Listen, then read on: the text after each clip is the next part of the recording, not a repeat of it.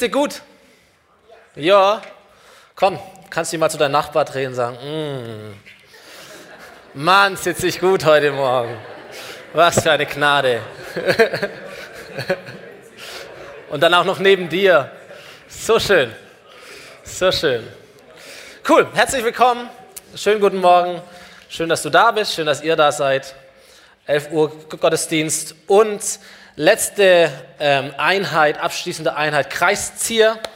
Ähm, das ist das, die, das Thema, das uns beschäftigt. Ähm, es gibt ein Buch übrigens, das heißt Kreiszieher, Kühn beten, Wunder erleben. Sehr zu empfehlen. Wir haben uns ein bisschen daran orientiert, aber natürlich steht noch viel, viel, viel mehr drin, als wir predigen könnten. Und es sind ja auch nicht alles unsere Stories, die wir einfach rausgreifen können. Aber wer das möchte, lege ich gerne ans Herz, dass du dieses Buch dir holst und ähm, nachliest oder vorliest oder was auch immer du machst. Die Geschichte ist von einem äh, alten Mann, sein Name ist Honi oder war Honi, er lebt im ersten Jahrhundert vor Christus. Und Israel, der Ort, an dem er lebt, war sehr, sehr dürr geworden. Es war Trockenzeit, übermäßig trockene Zeit, sehr gefährliche Trockenzeit. Und Honi war ein Mann des Glaubens, ein Mann, der äh, das nicht akzeptiert hat, sondern ein Mann, der hingestanden ist und der einen Kreis gezogen hat in den Sand und der ein mächtiges Gebet gesprochen hat. Herr, ich werde nicht aus diesem Kreis gehen, bis du den Regen sendest. Und die Menschen, die drumherum waren, haben das natürlich spannend verfolgt, was passiert. Und tatsächlich fängt es an zu regnen, es fängt an zu tröpfeln. Und Honi bleibt in seinem Kreis und sagt, Herr, ich habe nicht um Tröpfeln gebetet, ich habe um Regen gebetet.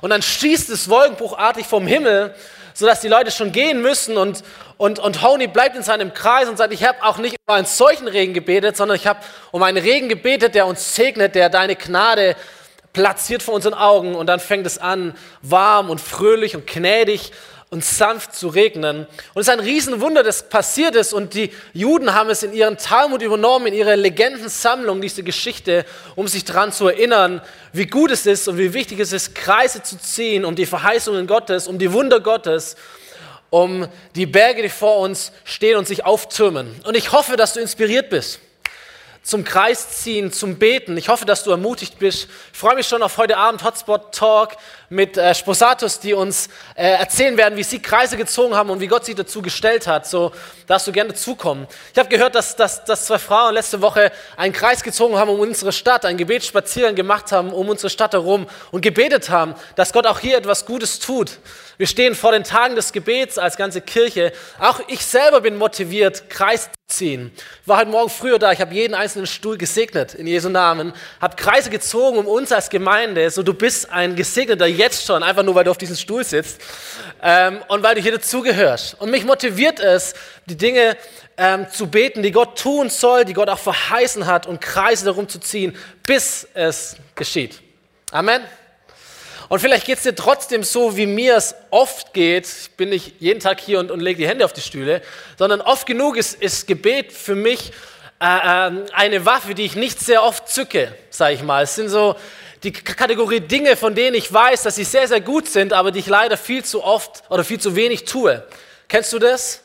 So die ewige To-Do-Liste in deinem Leben, so wie auf dem Handy, du schiebst es immer in den nächsten Tag rein und dann schiebst du es in den nächsten Tag rein und man kann es immer noch mal morgen tun oder irgendwann noch mal Abend tun.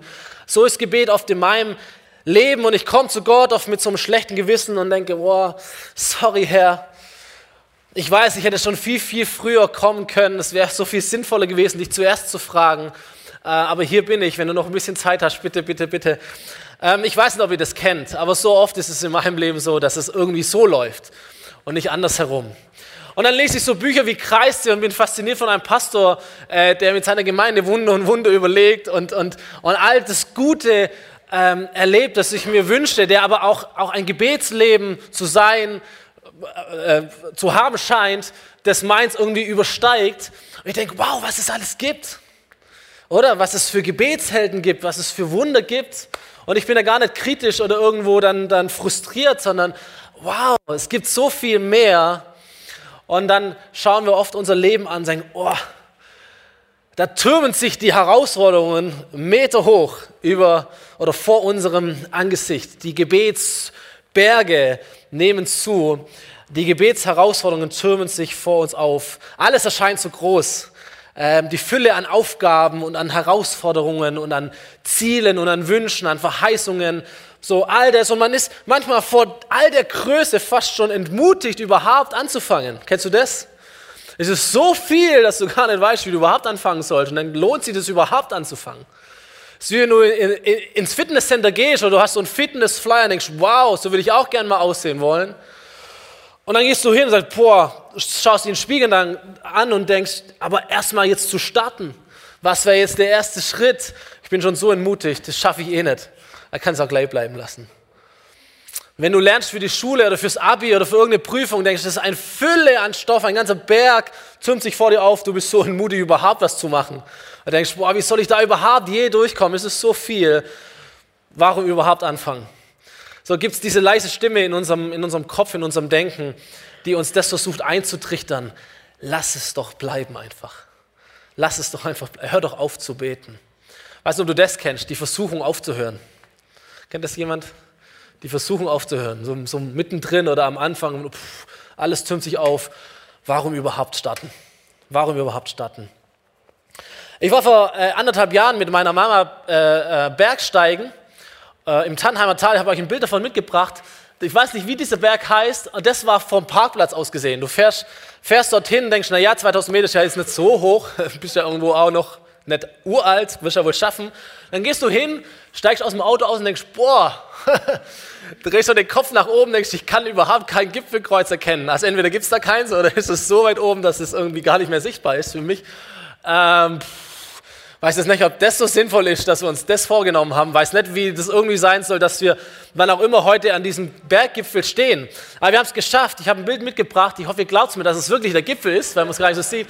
Aber das war das Gipfelkreuz. Gar nicht so klein eigentlich, gell? Man hätte es vielleicht auch sehen können vom Parkplatz. Aber der Punkt ist, kann schon mal zurückschalten, wie komme ich jetzt von dieser Perspektive zu der anderen Perspektive?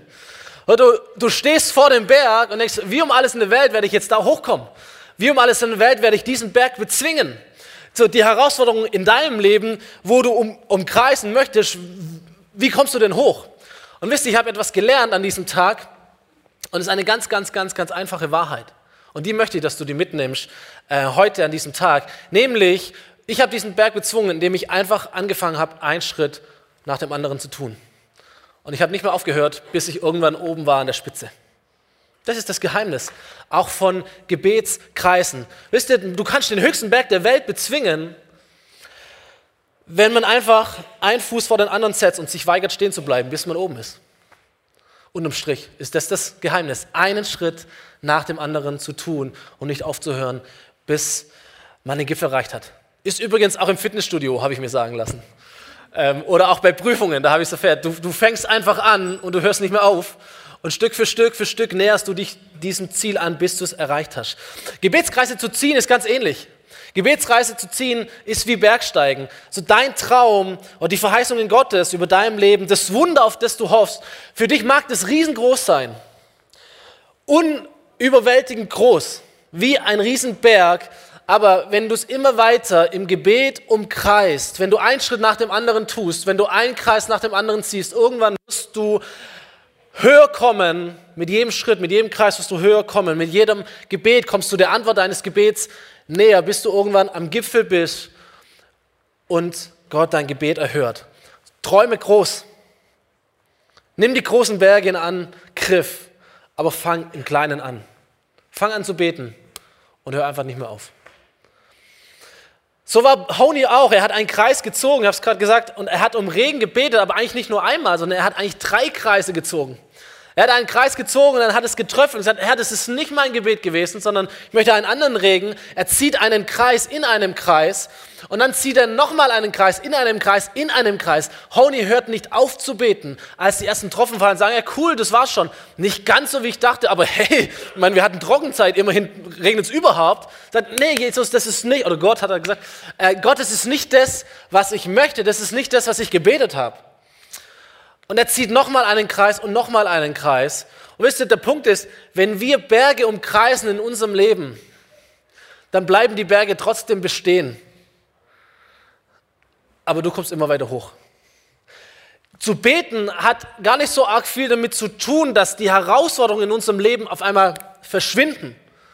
Sondern zu beten hat da damit zu tun, dass Gott uns eine andere Perspektive schenkt durchs Gebet.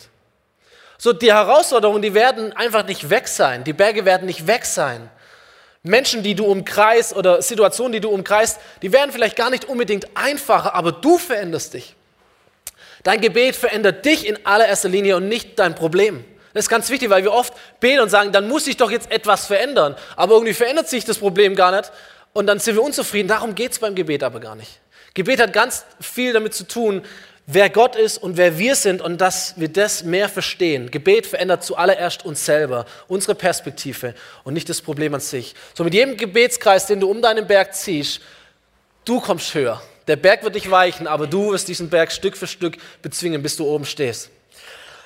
Und trotzdem habe ich mir die Frage gestellt, warum höre ich auf zu beten? Warum höre ich auf zu beten? Warum hören wir auf zu beten? Ich glaube, es hat mit dieser falschen Stimme zu tun, mit diesen Gedanken zu tun, die uns irgendwo begegnen oder die wir, die wir, die wir denken oder die uns eingetrichtert werden, wie auch immer. Und drei davon möchte ich mal ein bisschen entlarven heute und damit ähm, dieses Thema zusammenfassen. Ein erster Gedanke, den ich immer wieder höre, der geht ungefähr folgendermaßen. Gott kann aus irgendeinem Grund oder Gott will aus irgendeinem Grund dein Gebet nicht erfüllen. So, du fängst an, diesen Berg hochzulaufen, Schritt für Schritt, so vom Parkplatz aus, bist motiviert und dann kommt so diese erste Steigung, wo es so richtig steil hochgeht und denkst, oh, Moment, Moment, Moment. Pff, ich weiß nicht, ob das so sinnvoll war, ob das mir überhaupt möglich scheint. Kann das überhaupt klappen? So, wir, wir fangen an zu beten und das Problem verändert sich noch gar nicht so arg und wir verlieren irgendwie das Bewusstsein für die Möglichkeiten und für die Liebe Gottes. Und was dann passiert ist, dass wir zwar beten, aber gar nicht mehr genau wissen, warum. Beten wird dann so eine Art fromme Pflicht, die wir irgendwo tätigen, ja, warum auch immer. Also ich kenne so viele Gebetstreffen, wo ich denke, boah, also alles ist spannender als das. So, ist wirklich so. Manchmal ist es so richtig lästig, manchmal ist es so anstrengend, so ermüdend irgendwie auch so. Man macht es halt, weil man es irgendwo weiß, dass es gut ist und richtig ist, warum auch immer, aber es ist so, da ist so wenig Kraft dahinter.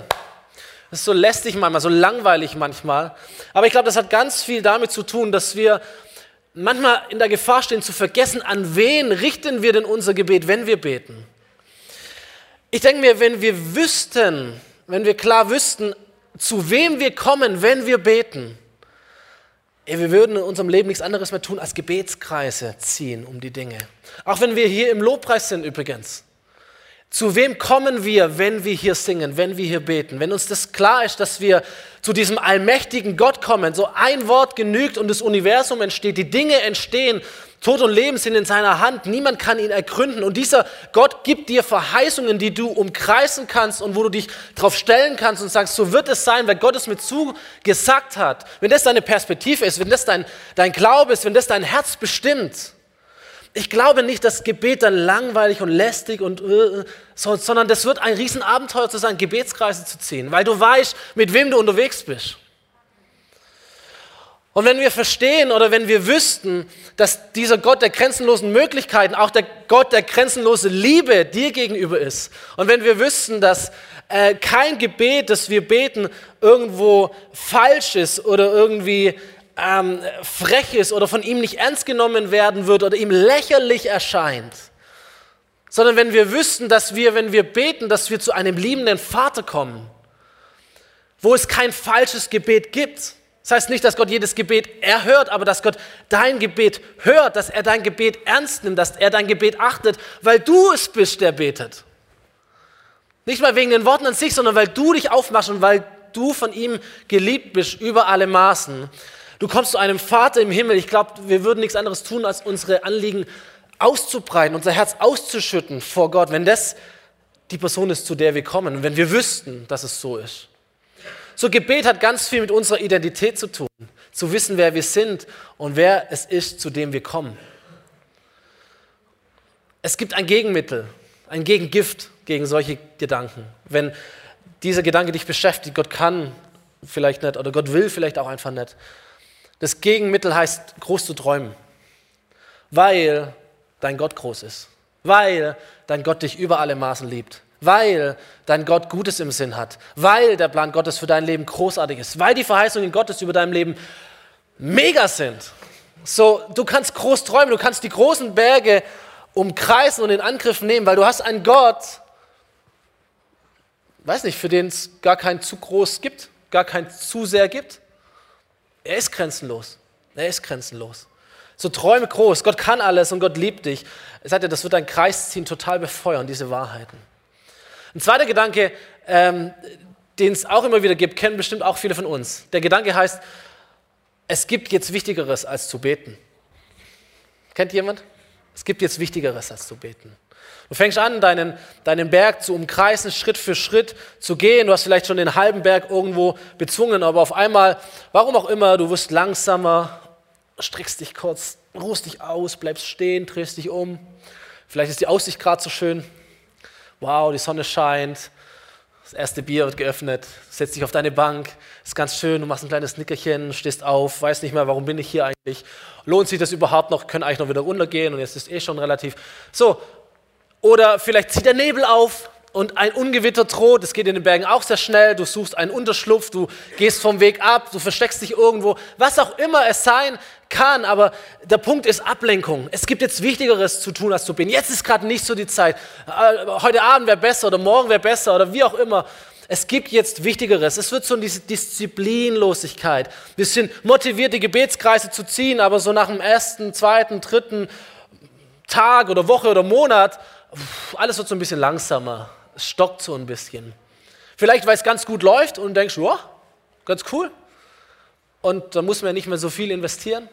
Vielleicht läuft es überhaupt gar nicht gut und denkst, also beten schön und gut, aber jetzt muss ich mal ran. Jetzt nehme ich das Ding halt selber in die Hand, wenn Gott, warum auch immer, das nicht so richtig kann oder will, je nachdem. Dann bist du halt jetzt der Mann, der das Ding rockt und dafür sorgt, dass es auch in Gang kommt. Vielleicht hast du nur einfach gerade keine Zeit. Vielleicht hast du dir das Gebet vorgenommen, aber jetzt läuft halt irgendwas anderes Cooles im Fernsehen und du musst es halt sehen oder kommt Fußball oder was auch immer. Ah, es gibt jetzt gerade Wichtigeres als zu beten. Ähm, und es stockt. Aber es gibt ein Gegengift gegen solche Gedanken. Es gibt ein Gegenmittel. Das Gegenmittel ist der zweite Schritt des Kreisziehen, hartnäckig zu sein. Gebet hat mit Hartnäckigkeit zu tun, mit intensivem Beten.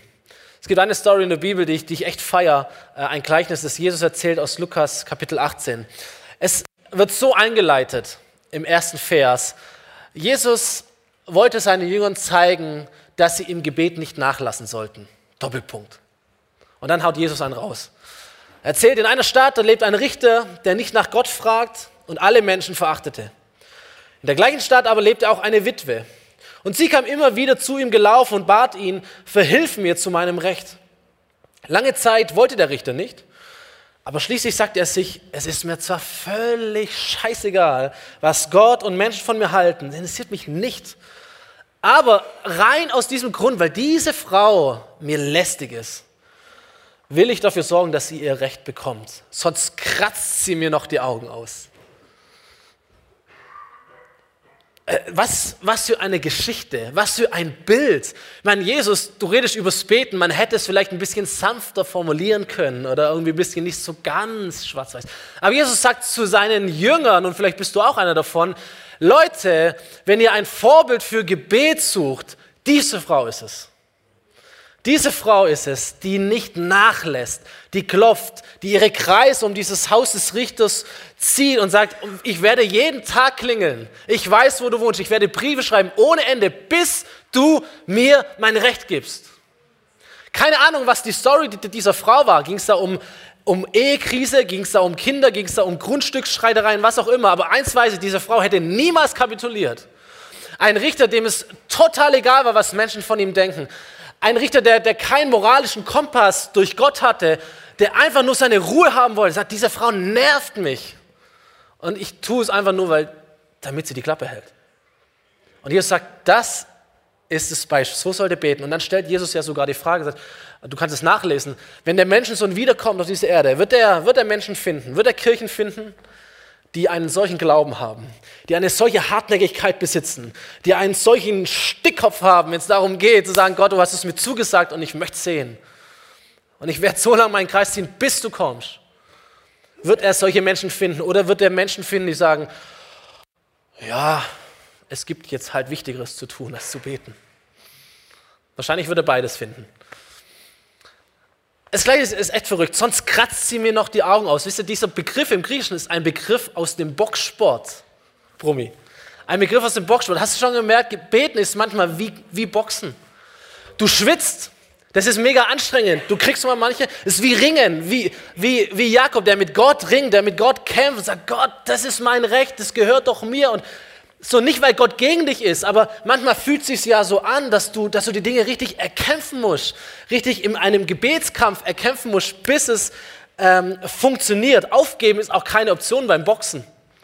Aber all das hat auch mit Gebet zu tun. Und Jesus sagt, das ist euer Vorbild. Bleibt hartnäckig, bleibt dran, gebt nicht auf.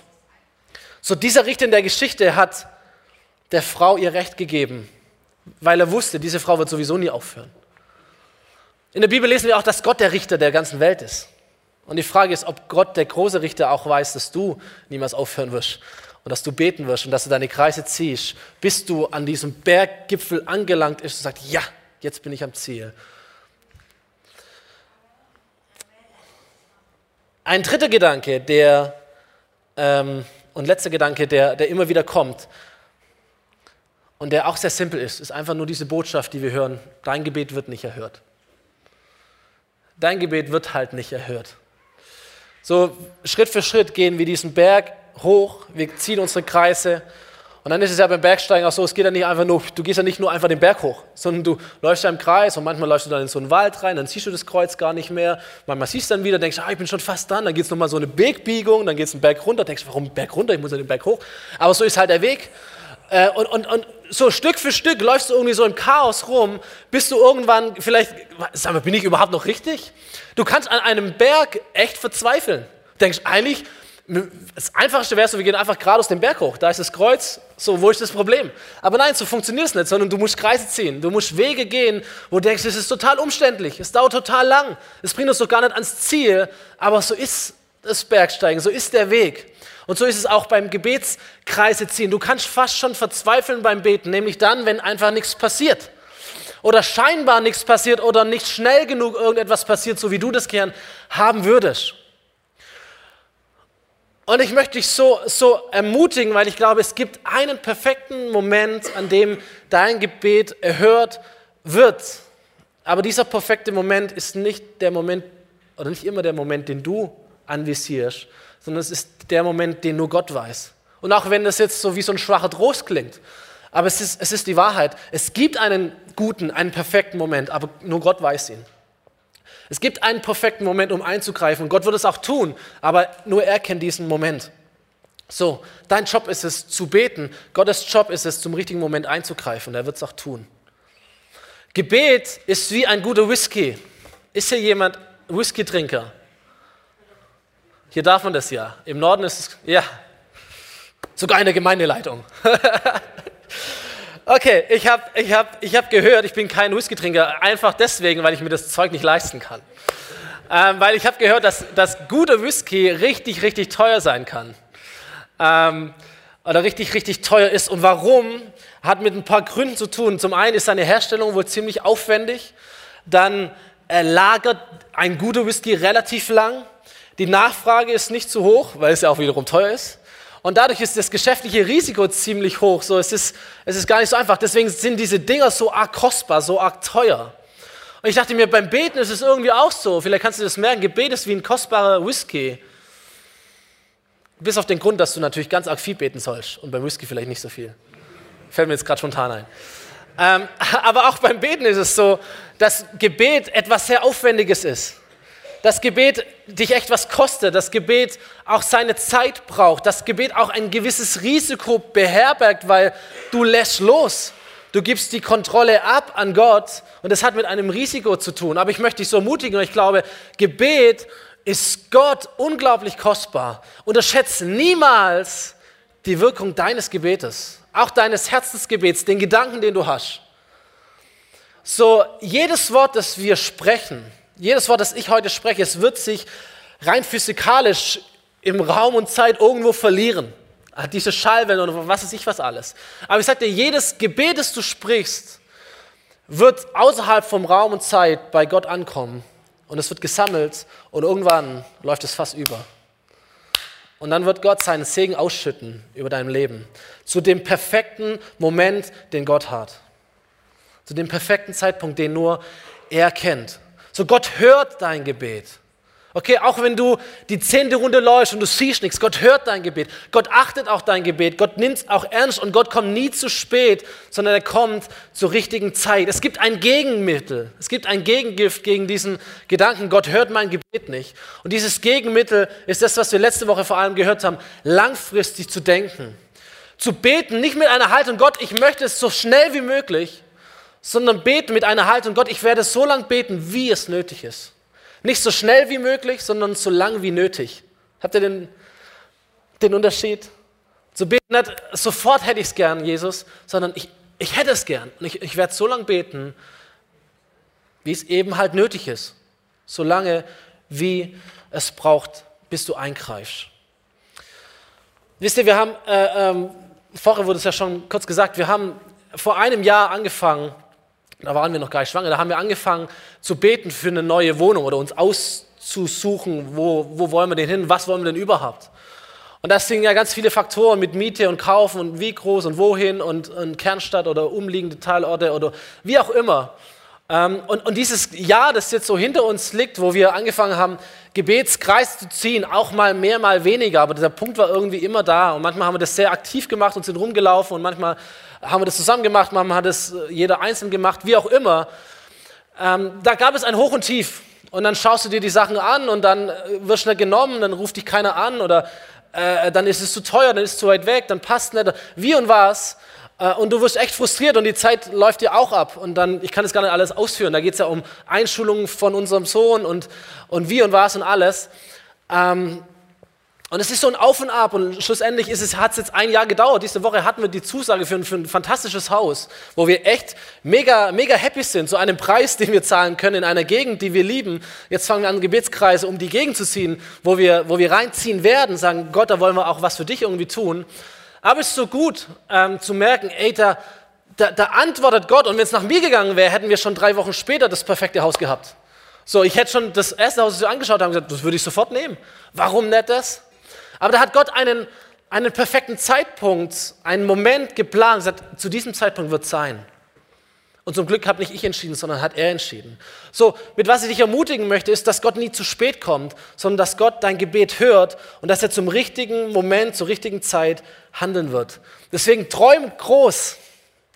Nimm das große Ding in Anspruch. Wir haben uns klar gemacht, was wollen wir? Ähm, und das war relativ groß.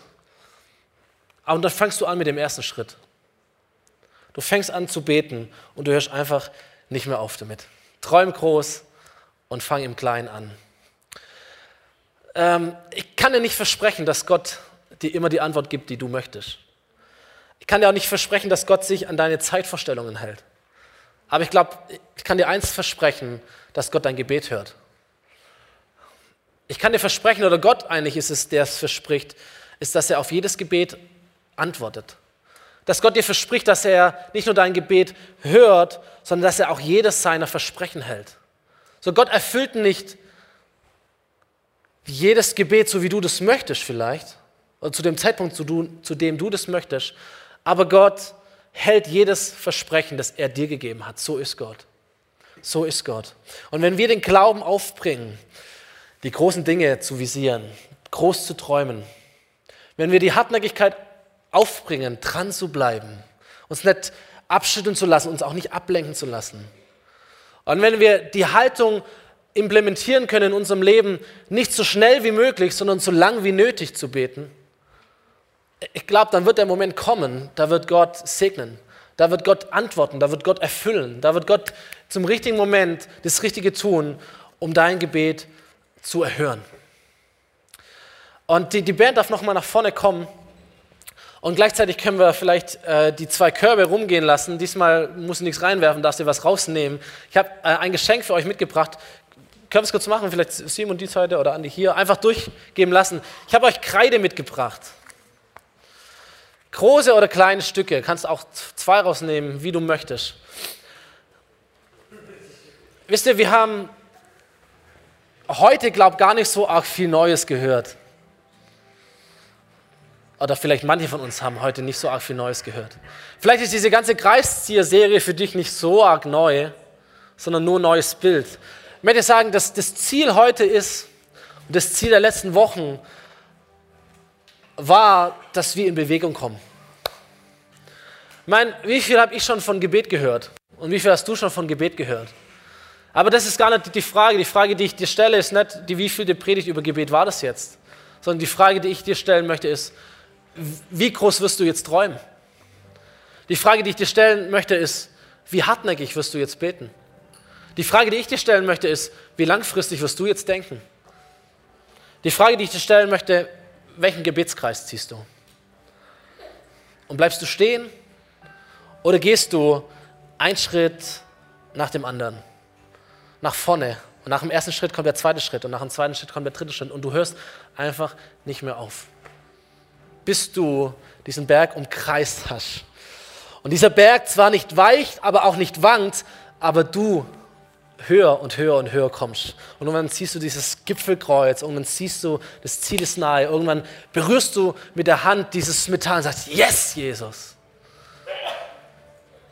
Und dann kommt Gott zum perfekten Moment und greift ein in dein Leben. Letzter Gedanke, mit dem ich abschließen möchte. Ich habe euch ein Bild mitgebracht von Rodney Smith. Rodney Smith war ein Erweckungsprediger im neunzehnten Jahrhundert, Anfang zwanzigsten Jahrhundert. Es war ein Kerl, der, der, der nie in die Schule gegangen ist, der, der keine formale Schulbildung genossen hatte. Aber im Laufe seines Lebens wurde er so groß, hat er sich so, oder wurde er so erhöht von Gott, dass er sogar an Harvard lehren durfte. Rodney Smith wurde geboren achtzehnhundertsechzig in London in einer Roma, in einer Flüchtlingsfamilie. Aber im Laufe seines Lebens wurde er zweimal vom amerikanischen Präsidenten eingeladen ins Weiße Haus, um ihn zu hören. Rodney Smith ist geboren achtzehnhundertsechzig in London. Er hat mehreren Millionen Menschen das Evangelium gepredigt. Und man sagt von ihm, dass, dass es wenige Prediger wie er gab, die mit einer solchen Leidenschaft gelehrt und von Jesus erzählt haben wie er. Und Dinge sind passiert. Und man sagt sich, sein Geheimnis, das war nicht sein Sprechen. Sein Geheimnis war auch nicht sein Aussehen oder sonst irgendetwas. Sein Geheimnis war sein persönliches Beten. Und wie das so oft ist, dass wenn, wenn, wenn in der Christenheit irgendetwas passiert, irgendetwas aufploppt, Erweckung geschieht, dann gibt es ganz viele andere Christen, die dorthin gehen und sagen, okay, was ist das Geheimnis? Was ist dein Geheimnis? Und so kam, kam, kam eine Gruppe von, weiß nicht, Christen oder Prediger oder sonst irgendwelche Leute, die kamen zu ihm und sagten, wie, wie, wie kann Gott uns so gebrauchen, wie er dich gebraucht? Danach sehen wir uns. Ich glaube, das ist nicht nur ein Pastoren oder ein Predigerherz zu sagen, wow, Millionen von Menschen, Dinge geschehen. Da geht es ja gar nicht, ob du jetzt beim Präsidenten bist oder sonst irgendetwas, sondern Gott tut etwas in meinem Leben. Gott tut etwas durch mein Leben. Gott stellt sich zu seinen Verheißungen. Das, was ich lese in der Bibel, ist nicht zweitausend Jahre alt, sondern ich schmecke und ich sehe es täglich in meinem Leben. Ich weiß nicht, ob dich das begeistert, aber ich denke mir, dafür bin ich geboren. So, sonst könnte ich mir auch andere Sachen vorstellen. So, aber, und die sagen, Mensch, was ist dein Geheimnis? Und Rodney Smith gibt eine Antwort, die ich dir mitgeben möchte. Er sagt zu diesen Personen, und ich glaube, Gott sagt es auch zu dir heute und zu mir. Er hat gesagt, gehen Sie heim, schließen Sie sich in Ihr Zimmer ein, knien Sie auf dem Boden nieder und ziehen Sie mit einem Stück Kreide einen Kreis um sich. Und dann beten Sie auf den Knien inständig und demütig, dass Gott in diesem Kreis mit einer Erweckung beginnt. Ihr Lieben, und ich glaube, wir leben in so spannenden Zeiten. Weltweit, deutschlandweit, Winnenden, diese Kirche, dein persönliches Leben. Es gibt so viele Berge, die du einkreisen kannst. Es gibt so viele Herausforderungen, vor denen du stehen kannst. Es gibt so viele Personen, für die du vielleicht betest. Vielleicht ziehst du Gebetskreis, Gebetskreis, Gebet, was auch immer du umkreist. Und ich wünsche dir den fettesten Segen, dass Gott die Dinge ins Rollen bringt und Gott ganz groß wirkt in deinem Leben. Aber wisst ihr, was ich festgestellt habe? Der größte Berg bin ich selber. Der größte Berg, die größte Herausforderung meines Lebens ist mein eigenes, egoistisches, manchmal versündigtes Herz. Damit fängt alles an. Was ich bräuchte, ist einen Kreis um mich herumzuziehen und zu sagen, Gott, fang hier an. Nicht, weil es sich um mich drehen muss, sondern ich sage, ey, wenn ich nicht in Gang komme, wenn ich nicht entzündet bin, wie soll ich es erwarten von anderen Menschen? Wenn nicht ich, wenn nicht ich erweckt bin, wie erwarte ich, dass es die Menschen um mich herum dann sein sollen? Wie erwarte ich es, dass die Leute in meiner Kirche sind? Wie erwarte ich es, dass die Leute in meinem Dienst sind? Wenn ich mich selber nicht, oder wenn ich mich selber der Veränderung Gottes verschließe, wie kann ich dann für Berge beten an meinem Arbeitsplatz oder sonst irgendetwas? Es beginnt immer mit dir. Deswegen schließen wir Kreis, zieh ab, mit diesem Appell zu sagen, fang an zu beten und zieh als erstes einen Kreis um dein Leben, um dich selber, um dein Herz. Erweckung beginnt mit dir. Erweckung beginnt mit dir. Veränderung beginnt mit dir. Nicht mit deinem Nachbarn, nicht mit deiner Frau, nicht mit deinem Mann, mit dir. Mit dir. Komm, wir stehen gemeinsam auf. Wir geben Gott eine Antwort. Vielleicht ist es der Punkt, dass du diese Kreide mitnimmst. Vielleicht ziehst du wirklich einen Kreis heute Abend. Vielleicht hilft es dir als Symbol, dass du irgendwo hinlegst und sagst, ja, imaginär in meinen Gedanken, während ich heute Abend koche, da werde ich einen Kreis ziehen um mich herum. Vielleicht ziehe ich auch einen Kreis um meine Familie, vielleicht ziehe ich einen Kreis um mein Haus und sage, Erweckung beginnt hier. Und ab heute wird es anders sein.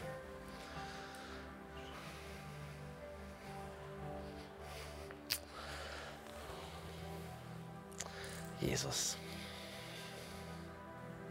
Jesus, wir strecken uns aus zu dir.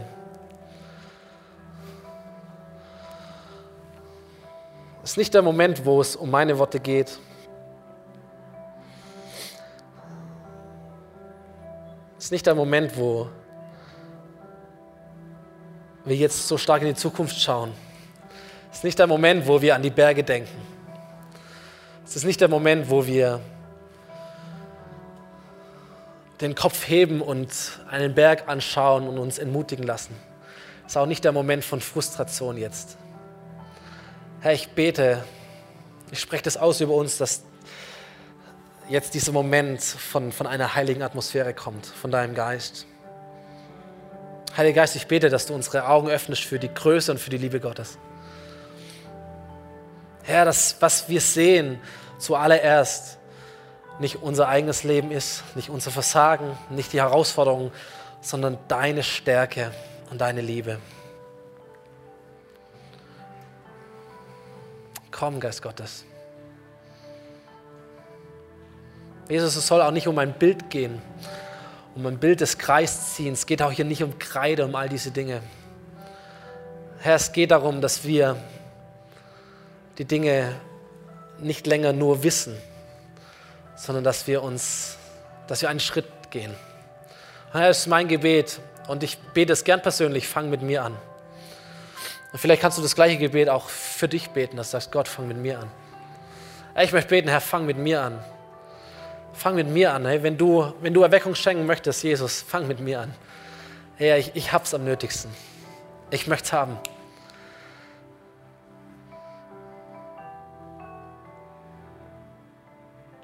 Herr, und dann wünsche ich mir, dass es sich ausbreitet.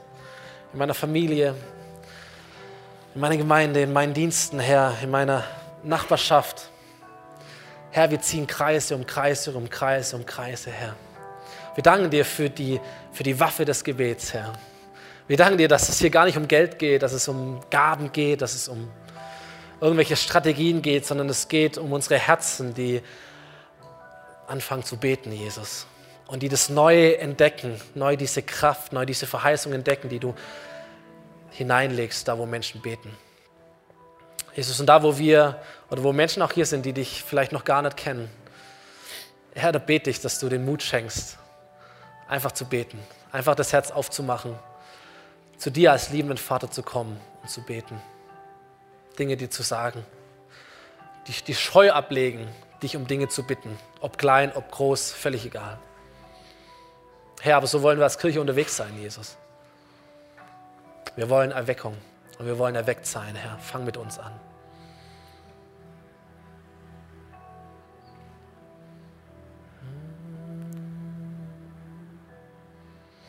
Ich empfinde es ein guter Moment, dann ein Lied zu singen. Und in dieser Haltung zu bleiben, Gott anzubeten. Das Lied heißt I will follow, ich werde dir folgen. Wo auch immer du hingehst, ich gehe mit. Was auch immer du tust, ich möchte es auch tun. Wen auch immer du liebst, ich werde ihn auch lieben. Das ist vielleicht ein Gebet, das du sprechen möchtest oder das dir helfen könnte, es zu sprechen. Dieses Lied, das wir nochmal gemeinsam singen, gib Gott eine Antwort. Er ist hier, er hat was vor mit dir und er ermutigt dich so sehr, einen Schritt zu gehen und dann einen Schritt nach dem anderen, bis du ans Ziel kommst. Amen.